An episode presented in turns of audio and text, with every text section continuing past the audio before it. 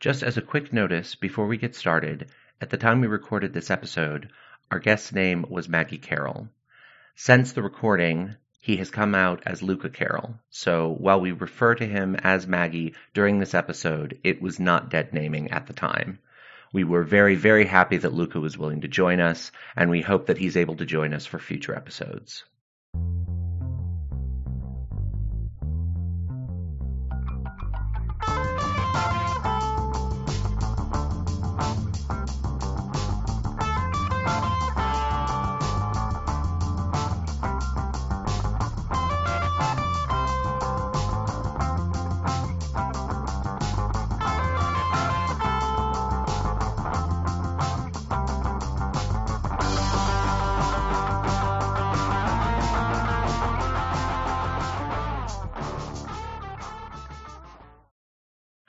Welcome back to Walking Away from Arcadia. I'm here with my co-host, Simon Eichhörnchen, and we are joined today by Maggie Carroll and Charlie Cantrell. We're going to be talking about freeholds and glades and glens and all the special places that changelings go to in their world, what these things are, the place they have in the world. Thank you both for coming on the podcast. We really appreciate it. Absolutely. Happy to be here. Just to open up, tell us a little bit about Book of Freeholds. It was just released in P D F to C twenty backers. Simon and I have been plowing through it. Give the elevator pitch to our listeners. Well, it it always kind of bothered me that freeholds were never defined. I mean, they're a pretty important part of Changeling, so to not have a book about them just kind of struck me as odd. You know, werewolves have cairns, and mages have sanctums and chantries. Changeling didn't have any of that, so the opportunity came up to say, hey, can we do this? And they said yes. There was the old Freeholds and Hidden Glens book, which Simon and I did look at as a comparison, but it's like a big book of examples. It's a little bit like the Wraith Haunts book. Um, yeah, I mean, it's it's the difference between, like, Like, it, it's no great secret that my first love is Mage. I mean, I love Changeling, but Mage was my game back in the day. I kind of took a lot of notes, especially in the M twenty, how Phil Brocato organizes things and does things. You know, if, if you can build a Chantry, if it's meant to be Cabal controlled, then a Cabal should know how to build one and where to put points and everything. And you know, a motley is the exact same thing. So it's meant to be a pooled tool for players to expand their characters, their games, to have a say in it, you know? One of the things that the book draws a division between is a freehold and a glade. Sometimes glades were called glens in the older books. Can you talk a little bit about the difference between those two things and the place they have in Fae life, Fae society? Oh, um, I'll give you this question. um, a glade or a glen, however you prefer to call it, is basically a naturally occurring fountain of glamour, where glamour just sort of bubbles up into the autumn realm from the dreaming. Whereas a freehold is something that's sort of built on top of that to really, at least in my mind, focus the glamour and get it something a little bit more rarefied and a bit more useful for changelings. Don't want to really say refined. It's just yeah, yeah, uh, because because I mean, like it, it, the wellspring will produce straws uh-huh. no matter what. More of a, I guess, in my mind, it acts as kind of a lens for glamour. It brings it a bit more into focus. That is a beautiful way to put it. Yeah. No, because that's exactly like Steffi had this section. Uh, Steffi is the one who wrote all the, you know, she did an ama- amazing job on mm-hmm. differentiating mechanically the different kinds of freeholds. And I mean, like, she just knocked it out of the park. Yeah. And I guess that's kind of what you're getting at, right? It's like, it's a way of, you know, you take this hollow, which is a glade in a, if I remember what I wrote, it's a glade like in the middle of a forest. It's like a forest meadow. You turn that into a homestead, and it focuses the glamour around producing chimerical goods, like chimerical crops, chimerical animals. One of the things that was introduced in the new Freeholds book is sort of the elements of a changeling sanctuary, whether it's a freehold or a glen, mm-hmm. and they're fairly compatible between the two types, between freeholds and glens, but it seems like kind of tacking on to what Charlie just said about the freehold being a lens, the main difference between what you can do with a freehold and what you can do with a glen is freeholds and glens have specific types of what are called archetypes that they can invoke that create mechanical benefits to the people using them and their different benefits. Could you talk a little bit about the sort of design goal that the archetype aspect thing tries to meet? The, the dreaming is archetypes. I mean, it's the most primal element of the story. That is what changelings are. The dreaming is. They're fairy tales, they're stories, they're, they're myths and legends. So the dreaming, one of the big things is like quests and knighthood and structure and all that kind of thing. But those are all archetypes too. So it's really just slotting in freeholds and glens in a way that's very easy to understand and also very thematically linked to the whole archetypical design of Changeling. It's archetypes all the way down. but but I mean, it is like everything, like your kit, your house, they're all archetypes. This isn't the way that changelings used to be. I mean, if you look, well, Charlie's Underbridge, beautifully done, by the way. I made him write that. he, was, he, he turned in his drafts, and I saw Underbridge, and I'm like, Charlie, stat this up. It's going in the back. Archetypes are a very recent thing, just like everything else in Changeling. It's how the dreaming has evolved. Underbridge was not a Thorpe or... Did we even do up? No, we didn't do up a, a change a, a Glen that's for like shadows. Like it, yeah. it had if it had an archetype at all, it was way different. Yeah.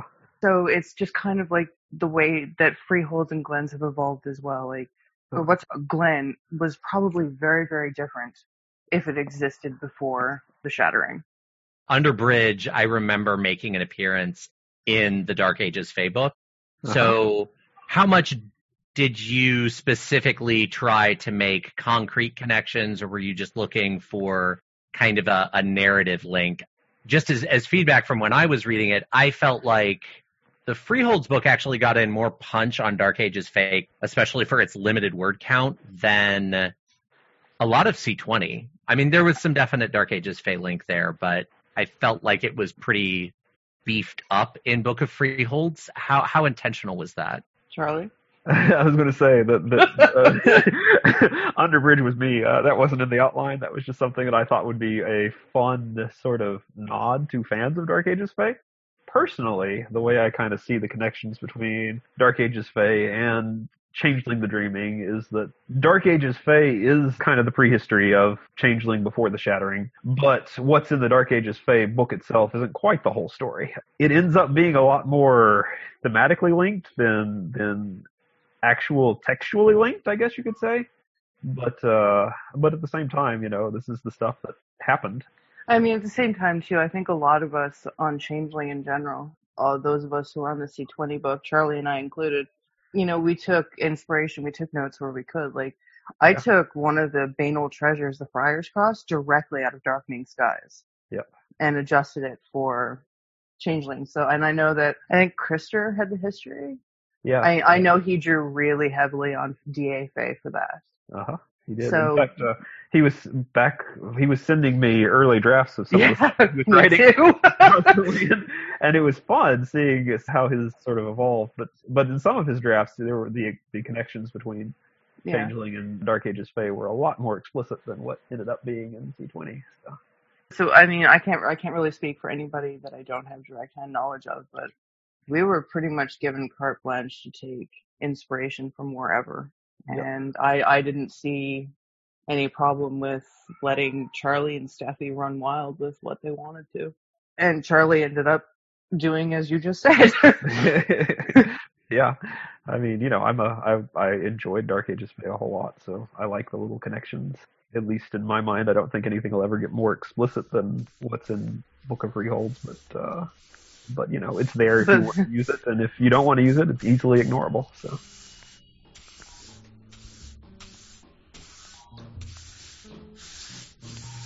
Mercy watched the azure dragon coil against the wall, plaster falling down in chunks where the creature broke through. She could feel the glamour in the beast calling to her from the dreaming. Her reverie broke abruptly as Lance called from the office backstage. "Merce! Group meeting!" The Eshu sighed and put her brush down, taking one last look at the mural. It was perfect. She found her motley already gathered and waiting for her. In her defense, Laisha and Delilah looked like they'd been here smooching. That did not count as arriving on time.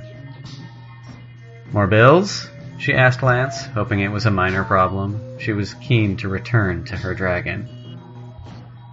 The she shook his head while he opened a manila folder, prompting an eye roll from Kane, who seemed to oppose preparation on principle. "I can handle bills. I found a disturbing pattern." "These people all visited Mirror Lights," Lance continued, spreading out newspaper clippings. The headlines dealt with the victims of stalkings and mortals attacking others. One of them reported a suspicious suicide. "I don't know what's causing their madness, but we have to figure it out. We could lose Mirror Lights. Lady Azriel is already needling the Baron about our lack of experience." "Maybe someone snuck in," Laisha offered, "to taint Mirror Lights somehow." Lance shook his head. The chimerical golems would have stopped any intruders.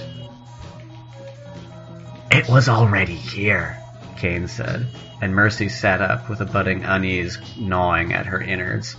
"I have nightmares," the Redcap continued, "about a darkness in the basement," Laisha finished. Anxiety rose in the pit of Mercy's stomach, spreading hot to constrict her throat. She looked past the office door, back to her magnificent dragon, its scales gleaming with all the love and hope Mercy put into it. Her vision narrowed, and she saw the subconscious details she'd added. Thick strands of darkness at the edges of the mural, encroaching inward to devour the dragon. She looked at Lance, hoping he'd dismiss the theory, but she saw the mounting panic on his face and knew he couldn't. It was already here, unseen, quietly spreading, like poison. Mirror Lights was besieged from inside. "No," she stood up. "This is our home, our haven. Whatever is down there can't win." Kane snorted. "It's already past our defenses. Mirror Lights didn't stop it, didn't warn us. Whatever's down there owns this freehold as much as we do." Mercy looked at Kane, still sitting on the faded blue couch. He was their fighter. How could they hope to win without him? The world spun around her. She was going to fall, or vomit, or... "Fuck you, Kane!" Laisha shot back, rising to stand beside Mercy. "You're supposed to be a big, bad bulldog. We're gonna get down there, and we're gonna beat this thing." Lance stood. Cautious, play it safe, look at all the angles, Lance. Noble Lance, whose vote broke motley standoffs. "Grab your baseball bat," he said firmly to Kane. "We're hunting nightmares. Mirror Lights has always had our backs. Tonight, we have hers."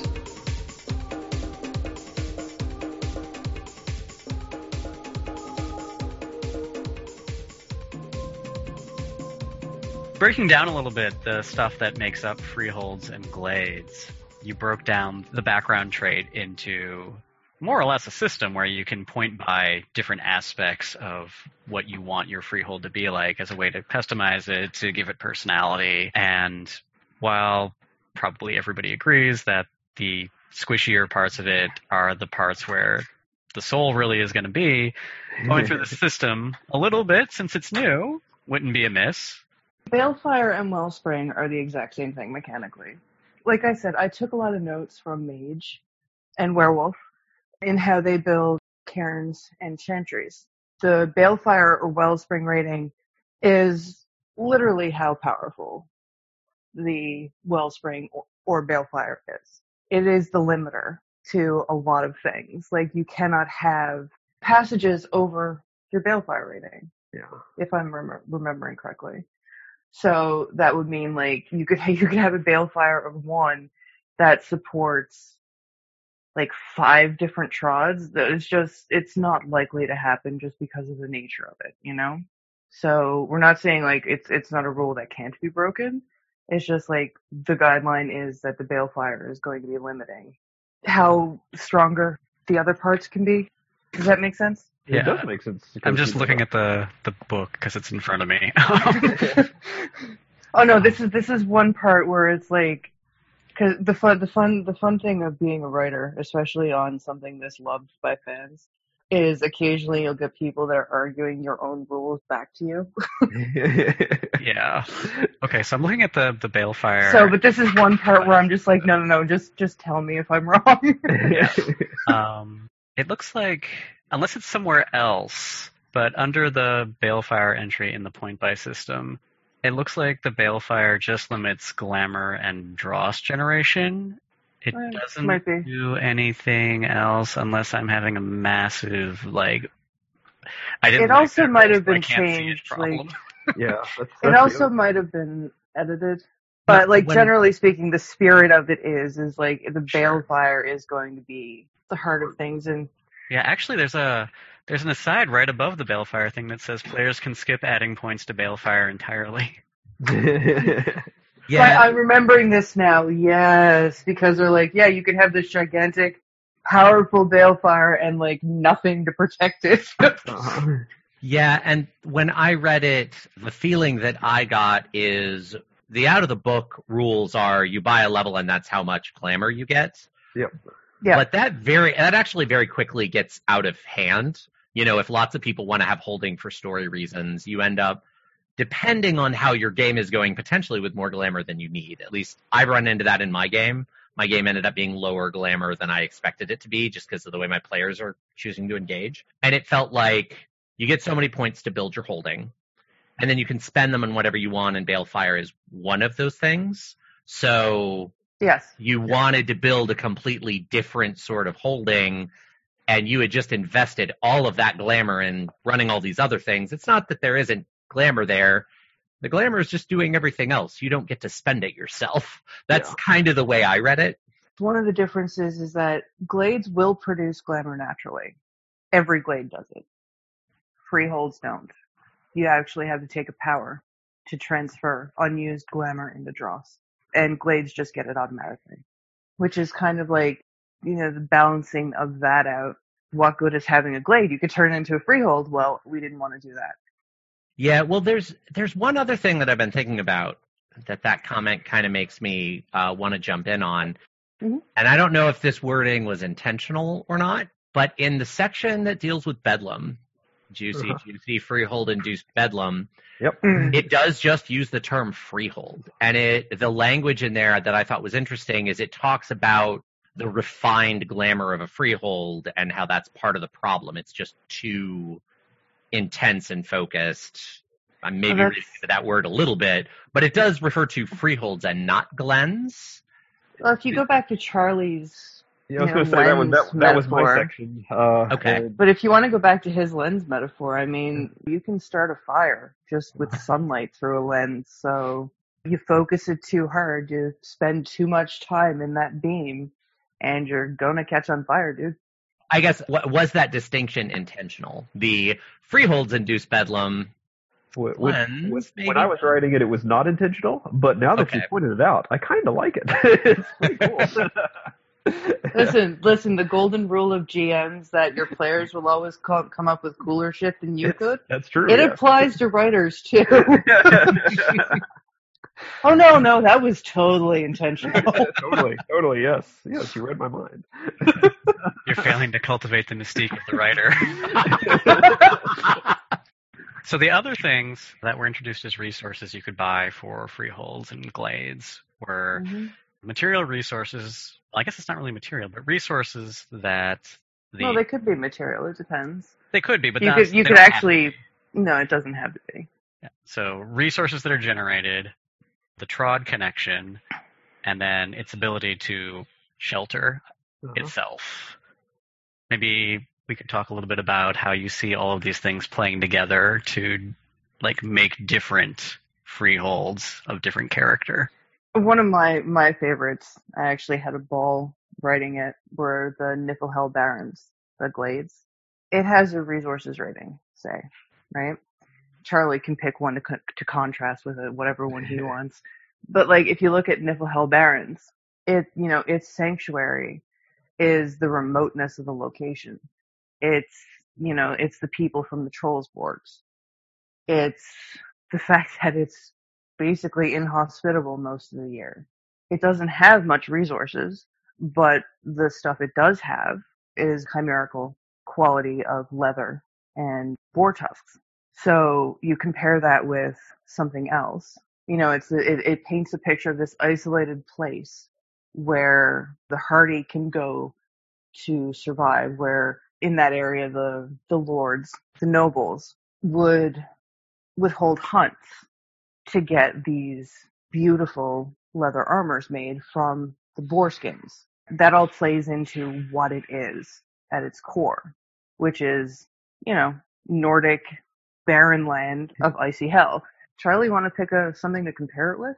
I was gonna, I was actually going to compare it to the Geomantic Heart. Cause there I, you go. That one was I, yours. Yeah, that one was mine, and I enjoyed doing that one. And it's, it exists as kind of a sanctuary for the Crystal Circle. It's this incredibly powerful freehold, but it was built to be as inaccessible as possible. It's got the maxed out sanctuary rating and everything. And it's, you know, in the, literally in the heart of a mountain in France. And so you cannot just physically walk to it. You have to have some arts and realms in order to even enter it. Uh, so as opposed to just using natural geography to make it so inhospitable, it's very magically inaccessible. I don't think it had any resources, did it?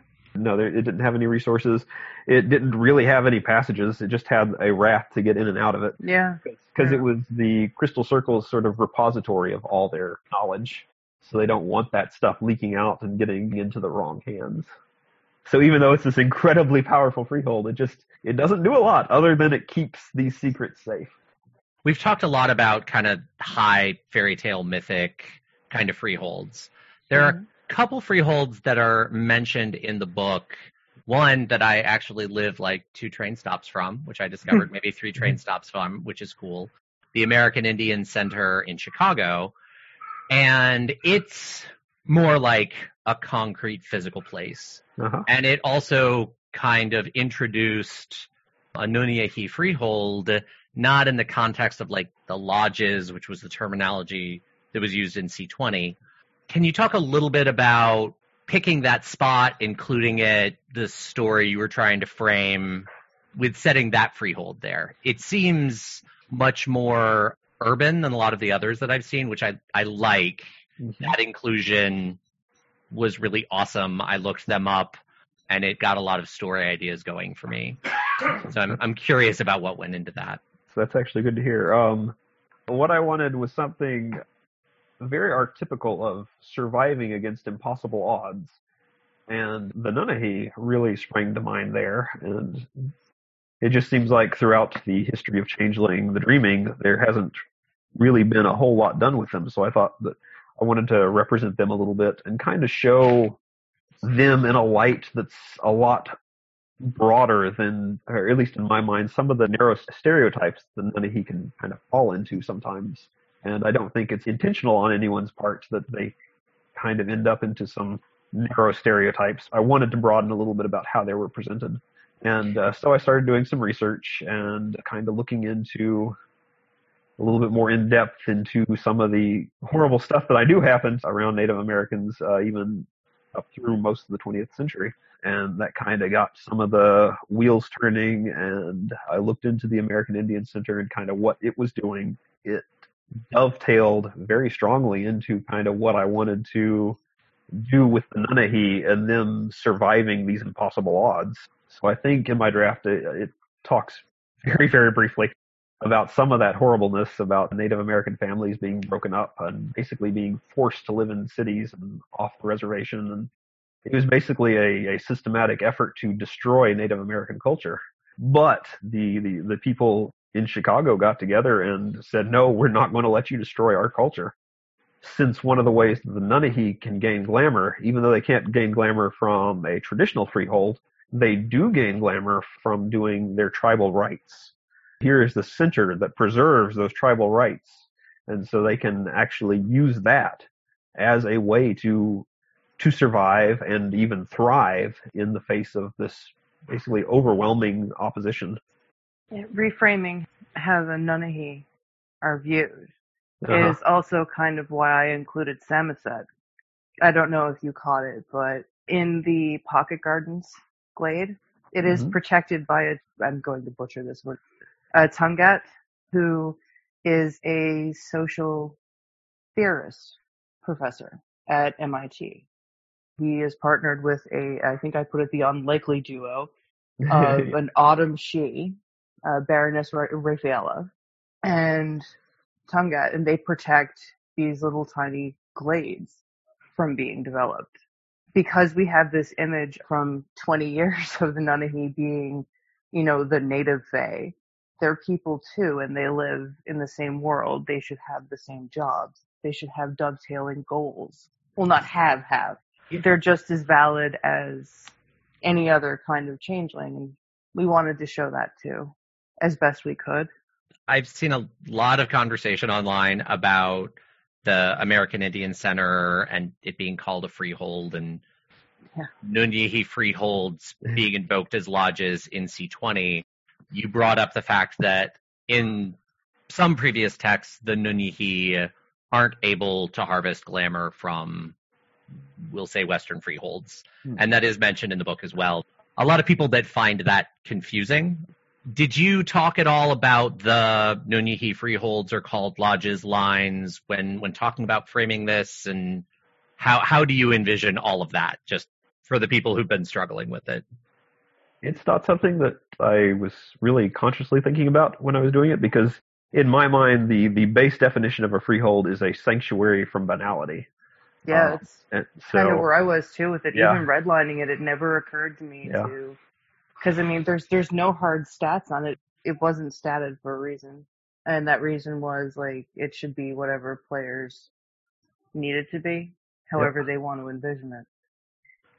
One of the things I noticed reading the book, and this might be just an artifact of having multiple writers working on the same project, was that there didn't seem to be a single cohesive line about how the Nunnehi interact with this element of Fae society. And based on the way Changeling in the past has interacted with the Gallain and the The artifacts of non-white cultures, I think, is the best way to put it. um, yes. That in prepping for this, I kind of identified that I might have Gallain P T S D and that I am easily triggered by things that are ambiguous but possibly negative.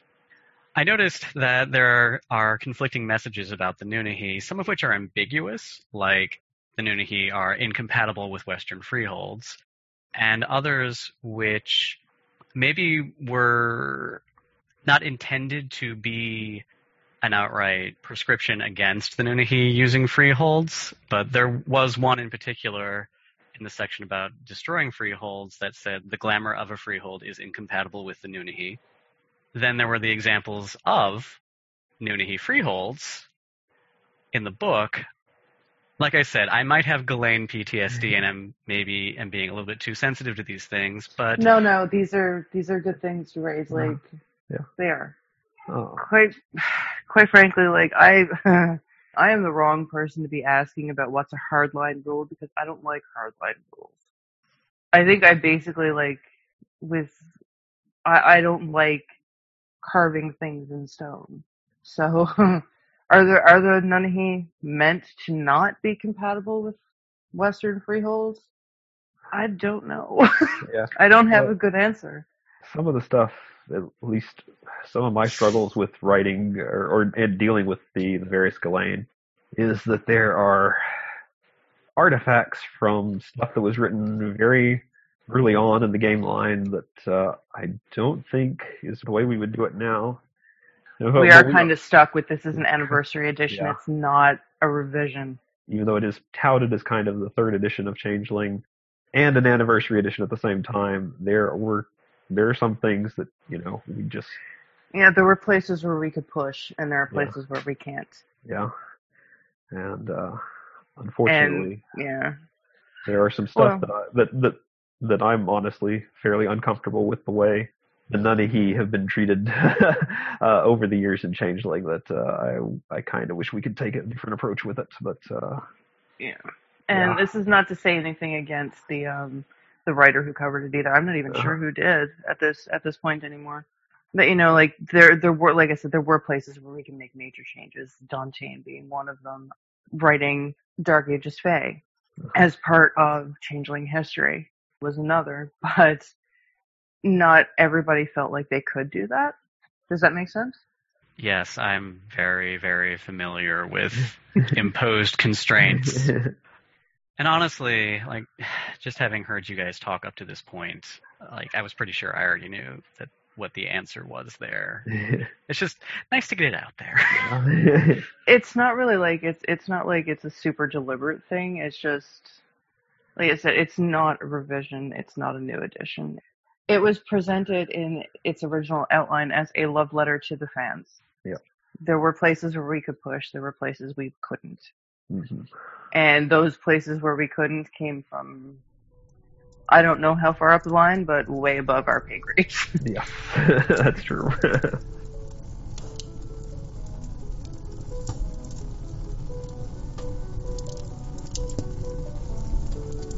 If you're reading this, you must be in dire need of a change. The same thing happened to me long ago. I'd lost sight of what mattered most in life. Real connections with other people and nature. So I dropped everything and moved to the place that I truly belong. I've enclosed the deed to that place, my pride and joy. It's located in Stardew Valley on the southern coast. It's the perfect place to start your new life. This was my most precious gift of all, and now it's yours. I know you'll honor the family name, kiddo. Good luck. Love, Grandpa.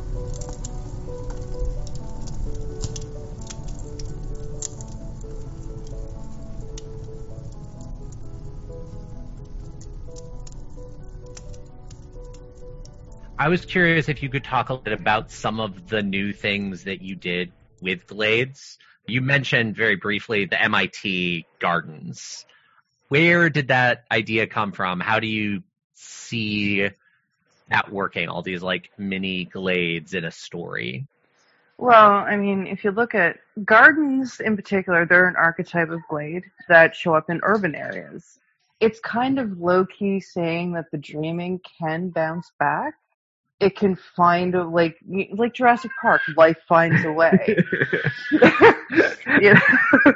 you know, it's, it's, and it's kind of showing, like, one of the things that I, I've been on, like I said, since the beginning of C twenty. And one of the things that I came into it as a writer with, and that I, you know, took up to the next level as a developer with, is not all of these things are bad or banal. Science and math don't have to be banal. Doing repetitive things, if you really enjoy them, don't have to be banal. You know, banality is, it was too narrowly defined. And to say that the dreaming can't come into urban areas because urban areas are full of, you know, nightmares and boring people and autumn persons. No, bullshit. I call bullshit on that. You look at M I T, man. Look at M I T. Look, look at this. They have the Center for Brains, Minds, and Machines. How is that not glamorous? M I T has, has this. I've never been there, by the way. I just, they spread knowledge. They have these, you know, they have, they have made it a point in their yearly budget to put aside money so that their students have green spaces. How is that not glamorous? So gardens, gardens especially, like they're really recent. They're like since the resurgence recent. And it's kind of like the dreaming saying, hey, fuck you, move over, I'm coming back. Yeah. And, like, urban gardening right now is such a huge thing. Yeah, we'll have exactly. The big community gardens. My sister is a... Uh, Co-ops, yeah. And she's huge into these, and they're they're just amazing. I didn't even know about it until a few years ago. And you get these whole entire communities coming together and planting these communal gardens. And you have and empty lots being like the houses burned down or got uh-huh. torn down, and the community will get together and make a co-op. Yeah, yeah. That's a garden, man. Or, well, technically it's a homestead. But. And, and, and if there's not glamour in that, then I don't know. That makes me think about something that I knew I wanted to work in somewhere. I didn't know the best spot. I was involved with a couple kind of live-in art co-ops in Chicago. The one I was most involved with is called Eco, and they have like a four-story building, and a bunch of people live there together, and they run they ran a C S A for a while, and they do festivals and cooking workshops and yoga and... A C S A is a farm share for anybody who doesn't know. Yeah, C S A is a farm share. And they do a bunch of like independent, creative business incubators. And the thing that always struck me about it, like they have this annual thing called Feastable. And there are a bunch of people giving academic talks, and then they get a bunch of people together to collectively cook all of the food. And they do, they turn cooking the food for the festival into like fifteen little mini cooking workshops leading up to the actual event, and then there's fire spitting and all this other stuff. But See, the, that's a freehold to me. Oh, no, it's absolutely a freehold. Yeah. The thing that struck me about it, that like I, I want to tap somehow, and there's like a system there, is the thing that's that I love about the way C twenty dealt with Bedlam, even before the Bedlam rules and freeholds, is you go into Bedlam, and the reason freeholds are dangerous, just if you're just looking at the C twenty book, is you're going to slip eventually, and you need human connection to stop from slipping. You need these epiphanies. If you just cling to your freehold, well, the nightmare is going to overtake you eventually. I, I'm thinking about this idea of this space where there are so many dreamers in the freehold itself, it can anchor that effect somehow. And I know this is probably well beyond the book, but I was curious what you thought about those sorts of spaces where, like, maybe it's a freehold, Absolutely. But dreamers outnumber changelings there. Absolutely. Oh, sure, yeah. That sounds I awesome. think a smart changeling would move right in. Uh-huh. Yeah, I, I've got one of my one of my recurring settings that I use in a lot of uh, in in a couple of chronicles that I've run so far. The changeling district of the city is this big maker community where they basically yeah. We These have, makers uh, have taken yeah. over like this entire city block. So the changelings have seen this going on. They're like, hey, we need in on this. This is yeah. awesome. I have much the same thing. Like I use my own city uh, when I run Changeling. And uh, it's it's literally the oldest city in North America. And we have like five hundred years of history here. There are art, like it's not really so much as an art district, but the crafts council especially is huge here, like handmade goods, very tourist trappy sometimes, but uh-huh. you know, but there's out in, it's called Kitty Vitty Village. It's just out, not really outside the city, but it's like its own community. And that's where the microbrewery is. That's where the plantation, which is an artist workshop space, mm-hmm. like it's a shared space for artists. That's where that is. And any changeling who had any sense of survival would move right next door. Yeah.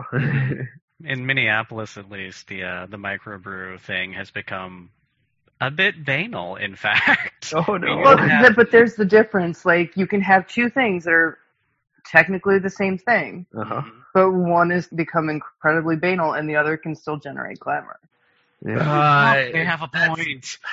Yeah, that's my neighborhood right now. Like, not with the microbrewery aspect, but the housing dynamics and the things they're building that they're selling is very creative, but not and for that purpose. So, yeah. so that would that would not be your artist district right there. That would be your autumn person district. Yeah, that would be like changelings. Get the hell out of it. And there was actually a little like. A single line, I think, uh, that sort of touched on that in the Freeholds book. I was using an example of just a noble's freehold, and I decided, you know, hey, let's take a look at the toy box. Where is the toy box now? That was the original first edition yeah. signature freehold. And it's like, oh, that's in San Francisco. What's happened in San Francisco since... Oh, uh, crap, like, what's happened in San Francisco? Yeah. yeah. So it's, it's just, it's like one line, maybe two, but it's like... The toy box is struggling now because of all these Silicon Valley people who moved in, and there's just no And it's not it's not the Silicon Valley people, because there there would be oh, there sure. will be creative places in. Yeah, but, but the money is, is overwhelming so much else, and their the rents are skyrocketing, and uh, it's the shallow and pointless uh-huh. like lifestyle. Yep. Not to say that anybody who lives in San Francisco is shallow and pointless. Oh, just no, let me no, say no. that right now. I I have several friends in San Francisco, and they complain about these exact things. Yeah. Really not off the mark. By the, the variety of ways to interpret the same thing touches on a point I wanted to get to.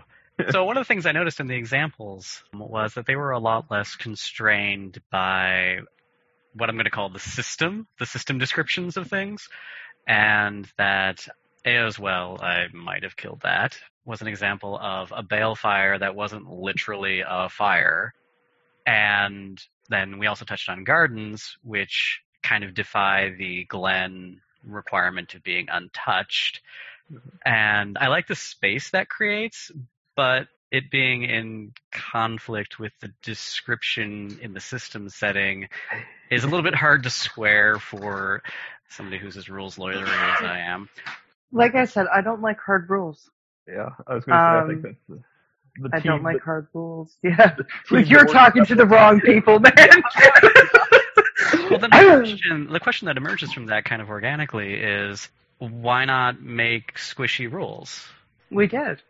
Um, the, we made them. The glade we made rules them specifically, specifically say that they need to be untouched.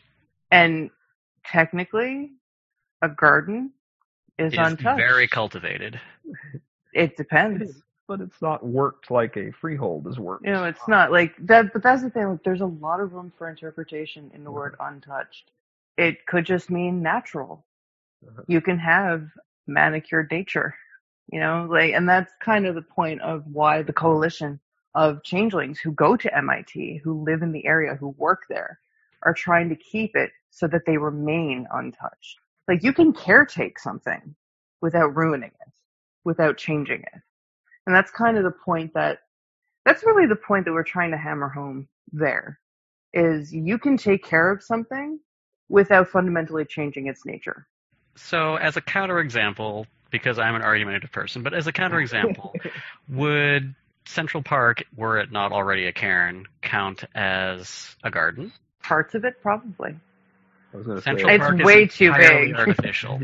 Yeah, I'm, I'm not a fan of Central Park used to be city. Was it created recently? Like, this is this is the thing. This is where the soft rules are. This is where all the, like, there are, quote, hard rules there, but they're not really that hard because there are always ways around them. Central Park has been there for, what, two centuries? I well, say the parts of it are quite natural by now. Well, and and with Central Park, I think that's a prime example of the intentionally breaking down something that had been structured back to a glade. Mm-hmm. Uh-huh. I mean, that I think could very well be as well. I think that's probably the story that I would go with there. I'm kind of halfway between both ends on this conversation because on one hand, I get really caught up in framing. I mostly get caught up in framing because I'm going to have players that I'm going to have to explain things to. And yeah. depending on those players, they may cling on to words. On the other hand, I'm very inclined to just throw wide swaths of the game out the window. I'm, I'm much more, does that. Yeah, I'm much more comfortable yeah. doing that than a lot of people that I've gamed with recently, actually. I think part of what I'm hearing, and, and it actually does make a fair bit of the book make sense to me, although I can hear a lot of fans screaming, is that the book is pretty intentionally contradictory on some of these points. Yeah. To get a, I mean, again, all, you're not really. Of, like, I was gonna say, I don't know if it's intentionally contradictory, but if you see the contradiction, think of it as a way to expand. Okay. Things. No, like I, I can't really speak for most of the writing because. Like, mm-hmm. Steffi and Charlie basically had half and half, you know? For contradictory things, well, honey, that's my wheelhouse. That's where I thrive. I'm, like, I took, you know, I, I made banal chimera a thing. Like, I know that they existed before, but I put them in the core book. I'm, I'm I took very... changelings that should not have been reborn and made them get reborn. Contradictory is my wheelhouse. I think And you can totally do the, uh, you may well think that I couldn't possibly comment. I can't help but look into some of this and see, like, what you were talking about and how far you could push. You know, you can't reset the boundaries, but it would be unreasonable to say any World of Darkness property kept to its own boundaries that carefully. So it, again, I come from, sorry, I didn't mean to cut you off, but like, again, my, my game back in the day was Mage. I played a cultist. You know what the cult does? The cult sees a boundary and goes, okay, I'm passing you today. But yeah, from from my perspective, I'm very much a, do, does that make a cool story? Yeah, let's run with it. That's that's awesome. My first Chronicle was a was a crossover thing, but I'm actually not that big of a fan of crossovers these days. And uh, I, I kind of feel like each of the World of Darkness games should be the star of their own game. So oh, Charlie, a... you're slipping back to Grump, man. as as someone who does a lot of crossover. Yeah. Get uh, off I, my lawn! Yeah. I, I, like, I like, you know, if I'm talking about something in Changeling, and I know that it's been referenced in another game, then, you know, I might pay some lip service to the other thing. But at the same time, this is this is the Changeling perspective on it. And the, the cha- like, Get like, off my lawn! Yeah, but at the same time, how addictive would epiphanying a mage be? Meditate on that for a moment. Depends on the mage. I doubt you'd get much out of a technocrat. Well, I think a knocker might. Speaking of well, it's, it's, it, it, it, depend, it depends. Are they going to get more out of the New World Order or out of I D X? Well, I mean, sure, I D X, but... I think a Boggin could get plenty out of a Syndicate member, though. Or not a Boggin, a, a Bogart. Well, yeah. Yeah. We'll go with that. That brings us to, you know, what we were talking about, not loving hard rules. There's a hard rule that we wanted to ask a question about because it was a little confusing. Um, Absolutely. There was a, yeah, no, this is this is more just like a weird thing that we didn't understand, so we wanted to see if we missed something. It's going back to the whole Bedlam, I think it was a sidebar, uh-huh. and talking about overcharging. Like if you get glamour higher than your rating, yeah. and we couldn't find any reference to that being allowed. Can you talk a little bit about the intent of that? The the intent was, hey, that's kind of cool. Let's do that. um, yeah. The intent was, yeah, Charlie, that really does sound like a good idea. Let's go with it. uh, like, I, I'm sorry to break it down. Like, if you think that this is like a very mystical process of writing, it's not. uh, but, it's but, it's mostly like conversations on Messenger where it's like, what about if I did this? Oh, yeah, shit, go with that. Like, yeah. Uh, but no, the the idea is, you know, if you gain more glamour than you can actually hold, and you just sort of OD'd on glamour is, is kind of the idea. And that's bad. Don't O D on glamour. stay, stay away from dross, kids. But I love crushing it and snorting it. Well, that would be that would be one way to go into Bedlam, wouldn't it? Yeah. I'm just saying, I've got a very nice Thallain character that uh, that is here, perk up right there.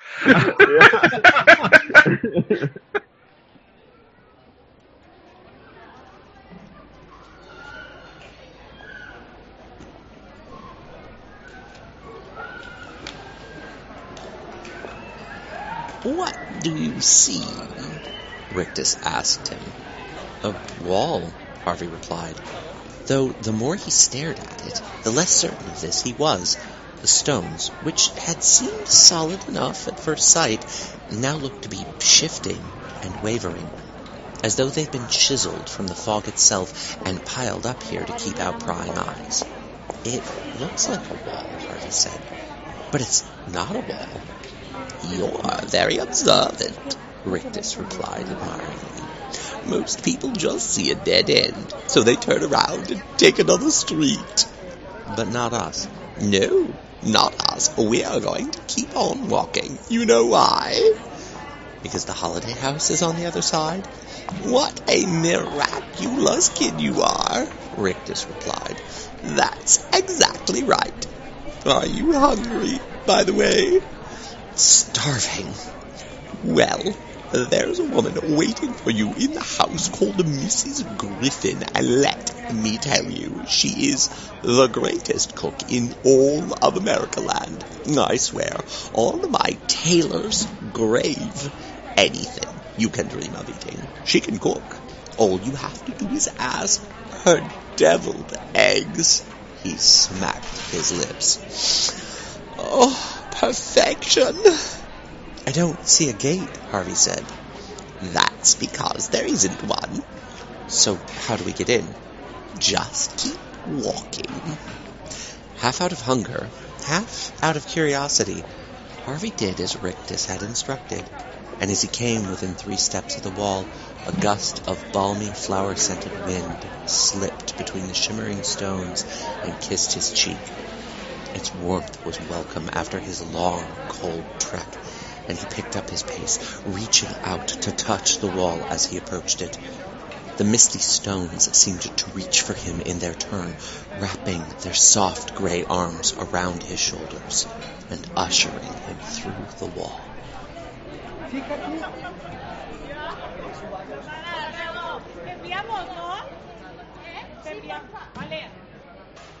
Now that I'm done being unfortunately aggressive fanboy, I'm going to move on to an easier one again. um, okay. Oh, I swear to God, that's going to be my next archetype as a character. Unfortunately, oh aggressive fanboy.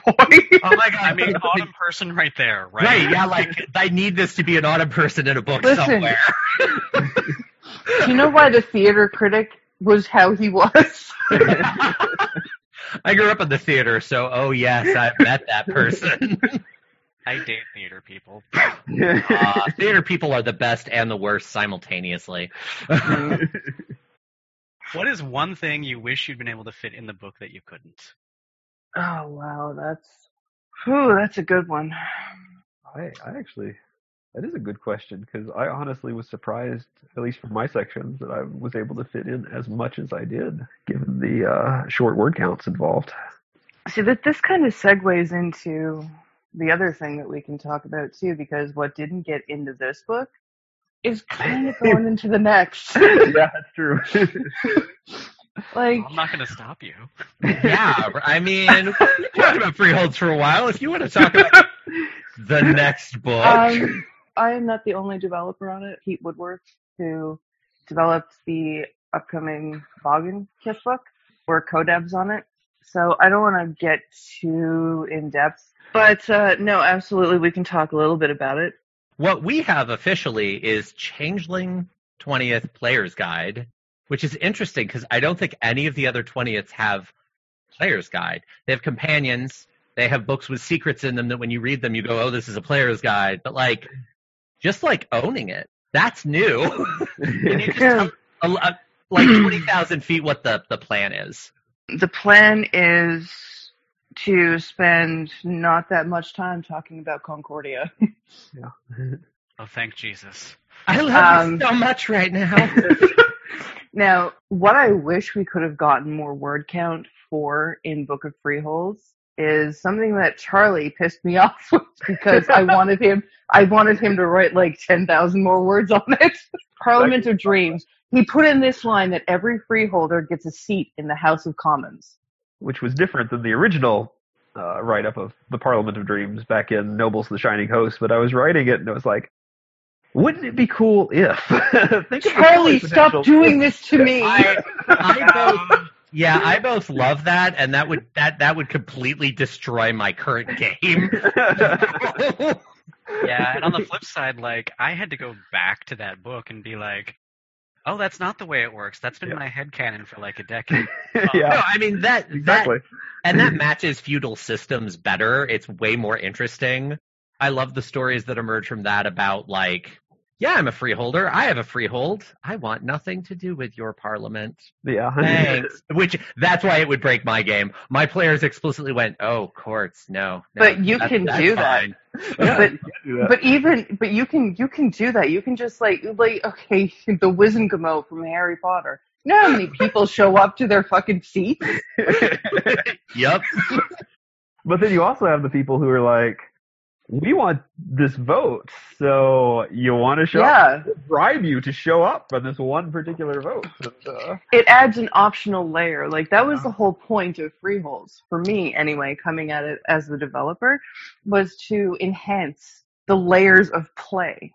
Like, you can have political games, that, like, not that you couldn't before, but it's enhancing political games, it's enhancing economical games, like even just quests.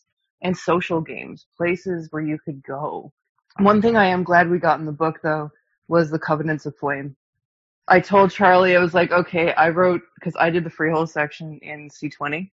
I was like, okay, Charlie, I totally did this sidebar about the Return of the Kings, and literally phrased it that way because it was kind of... Some of us liked seeing how many pop culture references we could slip past red lines. And I was definitely one of them. Long story short, we're going to be touching on the Parliament of Dreams. That's exciting. That's going to be interesting. It's really only gotten like maybe like a paragraph here or there. Yeah, because when I was researching for that section, the only things I could find were like a line in the various core books, the couple of paragraphs. Uh, Kingdom and, uh, of Willows too, I think, had the most, and it really didn't have that much. Yeah, it was. It was mostly, in, uh, if I recall correctly, it was mostly just a description of the building. It wasn't even, you know. It was about David mostly too. Yeah, like, it was about yeah. David Ardrey. So yeah, long story short, I wish we could have gotten more about Parliament, but that kind of went into the next book. So, but I am glad that we did get the Covenants in, because Charlie is, is like, I will bring him with me to every book I develop now. I loved working with him on C twenty. I'm really glad I picked him up for Freeholds. I just, I had his name on my short list for when Player's Guide came up. Yeah, I liked the, the Covenants as a throwback to the Exalted. That they kind of exist there too, and they're yeah. creepy as fucking. I basically bad. told him, I ba- like I gave I gave you so much latitude on that. I was like, all right, I just said that they came back from Arcadia with like these these artifacts that were lost, and just do it. And he came back with the Covenants of Flame, man, and man, was it they're beautiful, like just yeah. a beautiful. Small but vital mechanic, you know, that that then tied into Steffi's repetition of while they reside within. Which, speaking of Arcadia, not necessarily a question, but I just have to say, thank you for name dropping Tír na nÓg. Yes. I really appreciated seeing that in the book. I only recently learned that the Arcadia name, it, that's a callback to like Ars Magica that turned into World of Darkness. I didn't realize it went back that far. But it's always confused me a little bit, and having even just, like, the hook to Tír na nÓg made me very happy. I'm pretty Irish in my heritage, like, very, very Irish. Tír na nÓg is the land of the, is the land of fairies. Of course we're, well, Charlie name-dropped it, yeah. but of course I was going to let him name-drop it. Well, I, I actually was always a little bit frustrated in uh, the second edition core book where it explicitly says North America was Tír na nÓg, and like, no, no, no, no, no. Yeah, so so we got to to retcon that a little bit, and so I was glad to be able to retcon that just a little bit. So I mean, like Tír na nÓg and Tír Tarangeri were supposed to be islands off of fucking Ireland, like yeah. North America, while technically an island off. Ireland is not quite a big island. Way off. Way off. Yeah, it's it's not quite what we wanted to do. I beg to announce to your glorious highness, began the Scarecrow in a solemn voice, that my Emerald City has been overrun by a crowd of impudent girls with knitting needles who have enslaved all the men, robbed the streets and public buildings of all their emerald jewels, and usurped my throne. I know it, said Glinda. They also threatened to destroy me, as well as all the good friends and allies you see before you, continued the Scarecrow. And had we not managed to escape their clutches, our days would long since have ended. Mm, I know it, repeated Glinda. Therefore, I have come to beg your assistance, resumed the Scarecrow. For I believe you are always glad to succor the unfortunate and oppressed. That is true, replied the sorceress slowly. But The Emerald City is now ruled by General Ginger, who has caused herself to be proclaimed queen. What right have I to oppose her? Why, she stole the throne from me, said the Scarecrow. And how came you to possess the throne? Asked Glinda. I got it from the Wizard of Oz, and by the choice of the people, returned the Scarecrow, uneasy at such questioning. And where did the wizard get it? She continued gravely. Uh, I'm told he took it from Pastoria, the former king, said the Scarecrow, becoming confused under the intent look of the sorceress. Then, declared Glinda, the throne of the Emerald City belongs neither to you nor to Ginger, but to this Pastoria, from whom the wizard usurped it.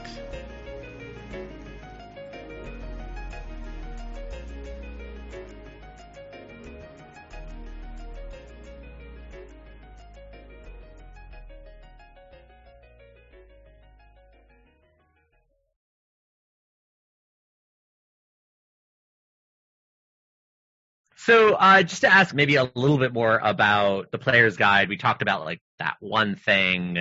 You mentioned that maybe not talking yeah. about Concordia a ton.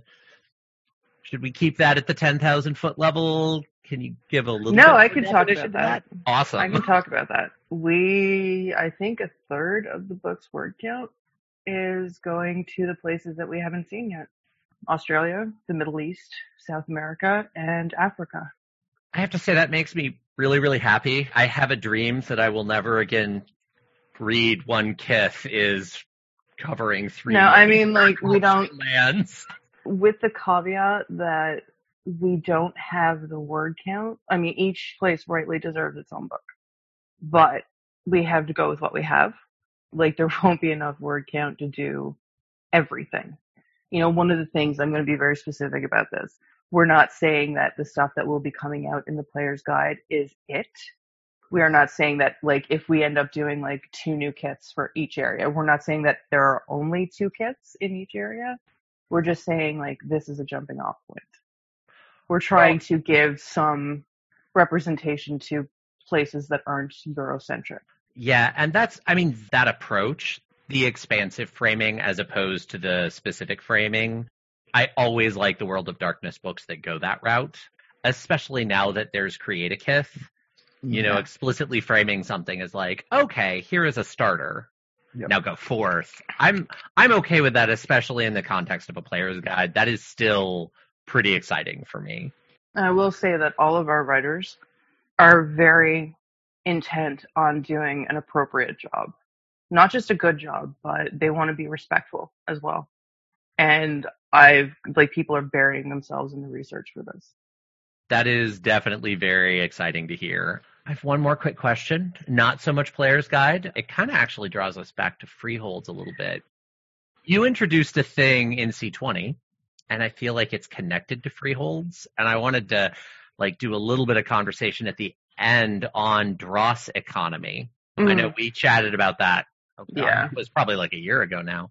Can you talk a little bit about dross economy, especially how you feel about it now that there are special powers for your freeholds that really explicitly create dross? Well, I was always kind of irritated that, not really irritated, I, every single one of us who's worked on Changeling is exactly the kind of fanboy and fangirl that you guys are. Like, I remember, like, working on C twenty, most of us went from Grump back into Wilder. We approached it like we're all like we're all in our thirties now. We have families and responsibilities. We're so fucking broken. But look, Changeling, I feel like I'm twenty again. One of the things that I really appreciated in particular was the chance to shore up the areas that kind of had like holes in them. And for Changelings to not have an economy, it's always bothered me. Same thing as like they didn't have rules for crafting a freehold. They didn't have a crafting system. Building treasures, building oaths. Yes. That was always one of the things that annoyed me about Changeling, because you had these lists of oaths, but there was never guidelines. How do you create a new oath? Uh, why would you create a new oath? yeah, yeah, why would you create a new oath? That sort of thing. Charlie, by the way, he wrote the oaths for uh, Freeholds. He's really got a knack for it. Oh, thank you. That's, uh, but yeah, that's that's been always some of my pet peeves is that is that Changeling historically has always given lists of things, but not how to create your own. You know, and again, uh, another place I drew from Mage, like. Mages and changelings are actually really similar mechanically in that they are completely different things, but the, the gist is the same, you know? They have, like, where mages have nodes, changelings have balefires. They both produce the energy source, but why do mages get tasks and changelings get nothing, you know? M- mages, and I did see it on, argued on the forums that wretched hives of scum and villainy. um, no, really love you, love you all, love you all. According to the forum, this one argument on the forums, it's really banal to base a monetary society on glamour for some reason. But the thing is, I don't get it. But okay, their life energy. Um, um... Yeah, yeah. Um, But no, it makes perfect but sense mages, to base the economy mages off of, off something that has value. Dross has value. It is a point of glamour. It is an easy value to attribute. No matter what it looks like, dross, one piece of dross is one point of glamour. Just the same as no matter what it looks like, one piece of tass is one point of quintessence. Yeah, and there were lines in old second edition books about mm-hmm. Yeah. Dross taxes. Like, yeah. Obviously, this thing was an unfinished thought, but it was there. Yeah. And I just kind of, like, because everybody always assumed, you know, like, dross was meant to be a point of glamour, because the word dross means leftovers. You can make dross. I, I will clarify right now. No, you do not constantly have to be killing chimera in the dreaming to get dross. Okay? Dross can occur naturally. And you can harvest it like you would harvest silver out of a mine and mint it. There was a you know? really, really fun game I never got to run that I wanted to do where, like, this hive of knockers goes into some kid's dreaming mind with oneromancy to, like, get the thing they need to make the thing for the She-Lord. And then, like... That is a perfectly legitimate way. And then yeah. fast forward five years... And this kid is a nervous wreck because his mind has been mined. They they took the thing out of him. Oh, that's awesome! Mm-hmm. I love that. But that, but like that, that is a perfectly good way to harvest dross. Now it's not so great for the dreamer. No, like, yeah, but the Fae don't give a shit about morality. I mean, Charlie wouldn't know anything about that. No. I, I played in Victor's Changeling game at GenCon last year, so. Uh, and he did a magically horrible thing to a couple cops. Well, one cop in particular. Oh, that poor man. Oh, magically delicious. Thinking about the whole, like, freeholds and economy thing, I kind of totally want to do a thing where there's an economy of dross, but it's dangerous. Because, okay, there's the dross you get from humans. And that's lovely, and that's human dross. But now that you've reintroduced that freehold glamour induces banality. Just like the horror of, yeah, no, here's a ton of dross. I'll pay you for this thing. It all came from a freehold. And I'm going to sit back and watch because you don't. Yeah, that. You could do that. You could do that. Like that adds a whole different like thing. The Dantain thing. The Thallain. Okay, if you look, if you look at court. if you look at typhoids, they produce dross. Mm-hmm. It's not very nice dross, but it is dross. Yeah, and talking about all that, like, mage being your jam thing, I love the idea that, like, not all dross is usable by all changelings, and some of it no, might be actually it's really banal. Not. Look, okay, this is just a name that I kick around behind the scenes. The Dantain were specifically Nefandi. Not Nefandi, Nefandi. They are exactly what the Nefandi are. They're broken. They're violent in some way, shape, or form, and they want to destroy the thing that makes them. And yeah. That's exactly it. Like, there's tasks that mages won't touch. There's dross that changelings shouldn't touch. I don't know, like, I don't really bring one game into another, but there's a lot of parallels and a lot of themes that are quite freely interchangeable. Yeah, yeah, well, and if there are two games that I just love mixing, it's Mage and Changeling.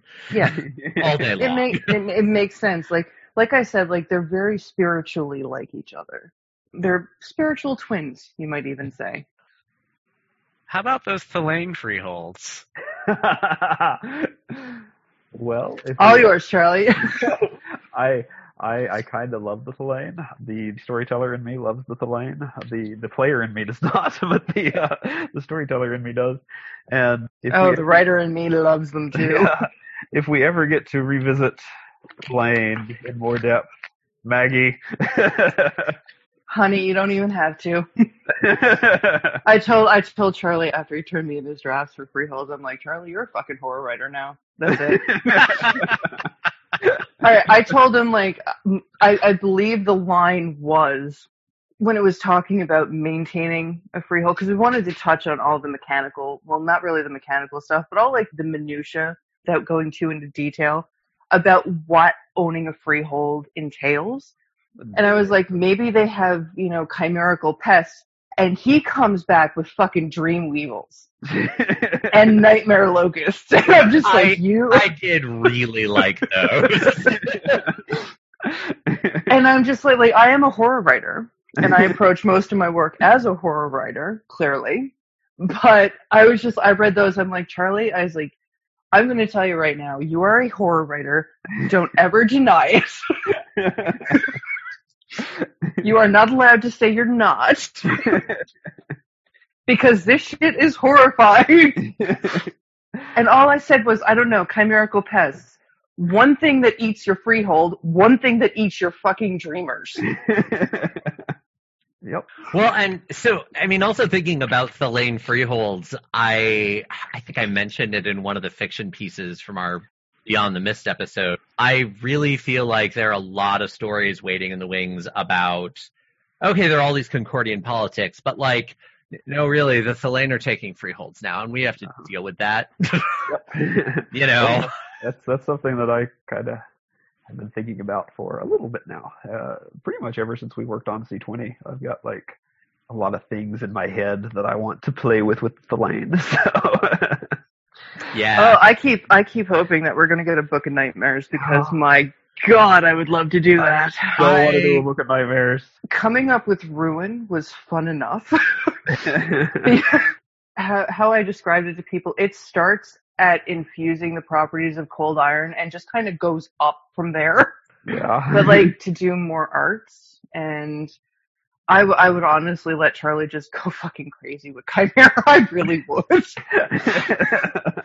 Well, there was there was one thing that was it was seeded. It was said to exist in C twenty, and I've played around with a house version of it, and that's versions of the stigmas that are wielded by chimera. Um, I think yes. Specifically in the Dark yeah. Iron chimera. Like, I love the new Dantain. I love them, but I also love banal changelings deeply. For very specific character archetype reasons that came up in our queer themes episode a fair bit. I'm really curious to see how that would really play out, because I think that opens a lot of things even beyond Cold Iron Chimera. Yeah. Well, that's the thing, like, like, I love antagonists. I love writing antagonists. I love the work I did. I mean, like, that shit's going up on my wall in frames, you know, like... I think Ghasts were the favorite I came up with of Thallain, uh, the Redcaps. I based him on the gentleman from Buffy the Vampire Slayer. You know, they they take they take organs, they eat them. Oh man, I just like I just want to dive into the gigantic world of nightmares. One thing I'm running into with my game is I want to move to using the new freehold rules, but my players have a bunch of holding, but they took it in C twenty. They just took the background points. They get some glamour. We move on. And I wanted to dive into using the freehold rules, and I saw the whole thing about investing glamour, the investment. And at first I thought, oh, okay, well, I won't inflict that on them. Then I like got into the rules, and I'm like, no, I really have to. They get too much advantage here. Do you have any advice for transitioning when you've already kind of like, you didn't build your characters with the glamour pool to support that? You have these background points. You want to use these rules. Well, you have the background. Balance gets a little weird. So, so the background kind of assumes that you've already spent that glamour. So their character, the glamour on their character sheet could just be their glamour after they've invested it in their freehold. So. Oh, okay. So that's actually something I wasn't totally clear on. They seemed to be at the start of a game. And so I was thinking that that yeah, was I mean, something you had to spend beyond the background points. Yeah. If you're building a freehold, like in the middle of a chronicle or something, then yeah, spend the glamour, invest it, get your soul as part of it. But if at character creation you took those dots in holding, then you totally spent that point of glamour before the game started. So we didn't want to make it completely inaccessible, which is why like a character can, in fact, create a level five freehold without, you know, permanently undoing themselves. We also didn't want to make it simple because as one of the current, you know, de facto line developers, I did kind of want to point out that dreaming is and can bounce back. It's also very fragile. It's not a sure thing. It's not solid. You know, so these places are vanishing still. It, it's bouncing back in one area, but it's vanishing in another. Creating powerful freeholds, especially, is going to be difficult. Just this side of impossible. Not quite impossible, but close to it.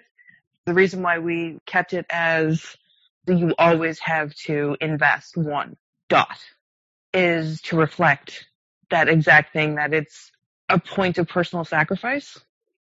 And you really have to want to build a freehold, to build a freehold. But that's specifically for in-game building. Like Charlie said, if you take it before, like if you just take it as a holding, you know, it's just, it's considered that you've already spent this. Man, those background points uh, pack a punch. I mean, do, on yeah. the flip side, the permanent dot banality, if the freehold ever falls, is also a punch to the gut. So yeah. I also recognize kind of some of the vulnerability that comes with that, but... Okay. Here's the fun part. If you have a group that, because I don't think we actually did this in particular, but if you have a group that owns a freehold jointly, who carries the treasure? Because there's only one. One covenant to one freehold. So if you have a group of five, who gets to reside within? Well, and that also brings up an interesting question about the seed on the Parliament of Dreams with, yep. the, you know, yeah. a group situation. I kind of like that being undefined. I like that just kind of hanging there. So, yeah. Well, that's the thing. Like, it's not really our job to tie up everything into a nice neat bow. Sometimes we just we let things dangle because who the hell are we to tell you how to play your game? Some things work a lot better undefined than they do if they're defined for absolutely know, book, so. I know Charlie wanted to talk about one thing he's doing in the new core or in the new book. So yeah, I'm I'm writing playable Chimera and uh, Chimera as P Cs. That's interesting. I have to ask. How much are you looking or not looking, and you, maybe you can say you don't want to give too much away, at sprites from Dark Ages Fae? Because that, that immediately makes me think about sprites. I was I was actually just reading Dark Ages Fae yesterday. Now, how much will get used from that, I, I don't know. But the reason we think that the time is right for them now is because, I mean, you look at movies like Night at the, Night at the Museum or Ted or... any movie that has something coming to life, and that's kind of, that's all I'm going to say about it, that that's where the inspiration is coming from. So, I mean, the thing that that makes me think about, though, is the Wolpertinger.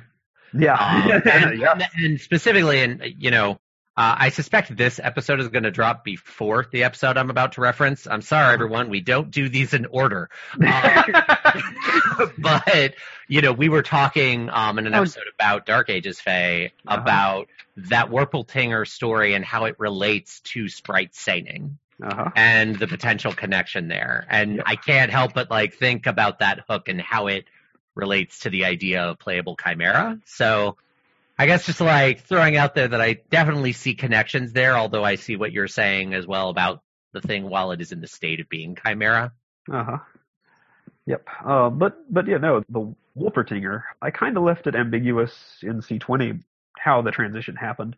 But yeah, I kind of had stuff like the like the Saining from Dark Ages Fae in my in my mind, and just that there's they needed to do something to achieve that level of permanence within the dreaming in order to make that transition from Chimera to Kithain. It's, and I it's think, interesting because, sorry, I didn't mean just to jump in, because oh, I referenced Wolpertinger's too, yeah. as still as a Chimera. And there was like no collusion really between there. uh-huh. But it just goes to show, like, yes, there there are still some Wolpertingers that are Chimera. Mm-hmm. So maybe the transition isn't complete. Like yeah. he, uh, like you said, like he didn't, he left it very vague. Yeah, it was very vague. And that, like I said, that was intentional because it needed to be, it, I've seen some folks on the forums say, like, you know, if a chimera takes over a human body, that means that they're now a Kithain. And I'm like, no, no, there's so much more metaphysical. That isn't that how happens. That works. No. Well, and I mean, the way the way I looked at it and thinking about it is being related to seining that knowledge of how to seine a sprite. And I, I think uh-huh. of sprites and chimeras being very similar. Like, oh, yeah. that knowledge was lost. Uh-huh. And it just the right burst of remembrance, nightmare, questing into the dreaming, you know, whatever. Uh-huh. It's not like totally unretrievable, no. but it's never going to be common knowledge again. Yeah. No, nothing's totally unretrievable. I mean, the, uh, the Korad exists to ensure that nothing's ever truly forgotten. Morgan whispered, "It is beautiful." And Vivian could hear the awe in her voice. "Lady, is it real?"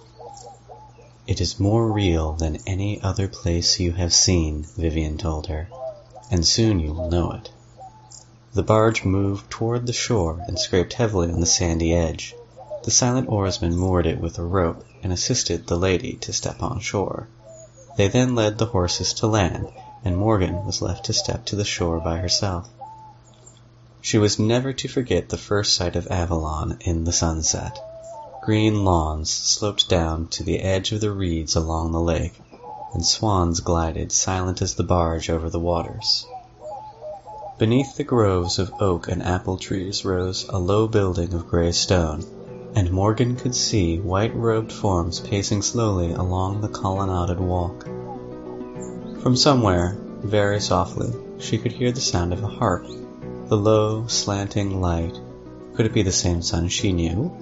Flooded the land with gold and silence, and she felt her throat tighten with tears. She thought, without knowing why, "I am coming home," even though all the years of her life had been spent at Tintagel and Caerleon, and she had never been this far into the fair country before.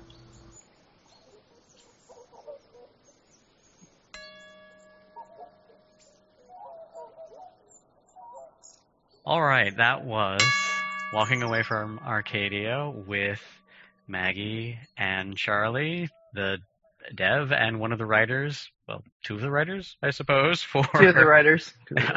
for, I keep my hand in.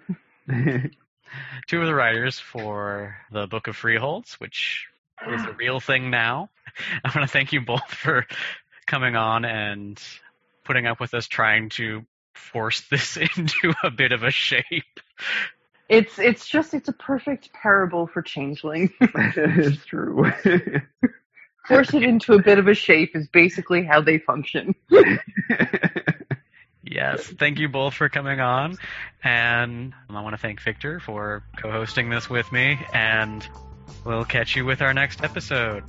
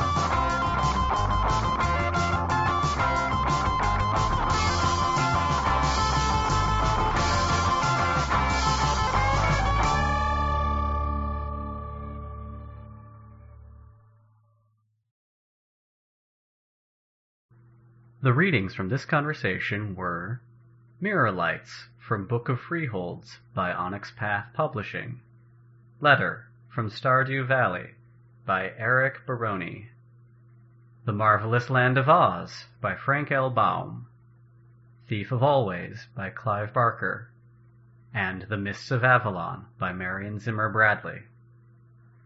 The music from this episode was Wabi Sabi Nightclub by Hypnodrones, Spooky Disco by Lobo Loco, Hope by Vortex, Throwing a Tantrum by Ask Again, Camille Saint-Saëns' Danse Macabre, Isolated Harp by Kevin MacLeod, and L S D by Mon Plaisir.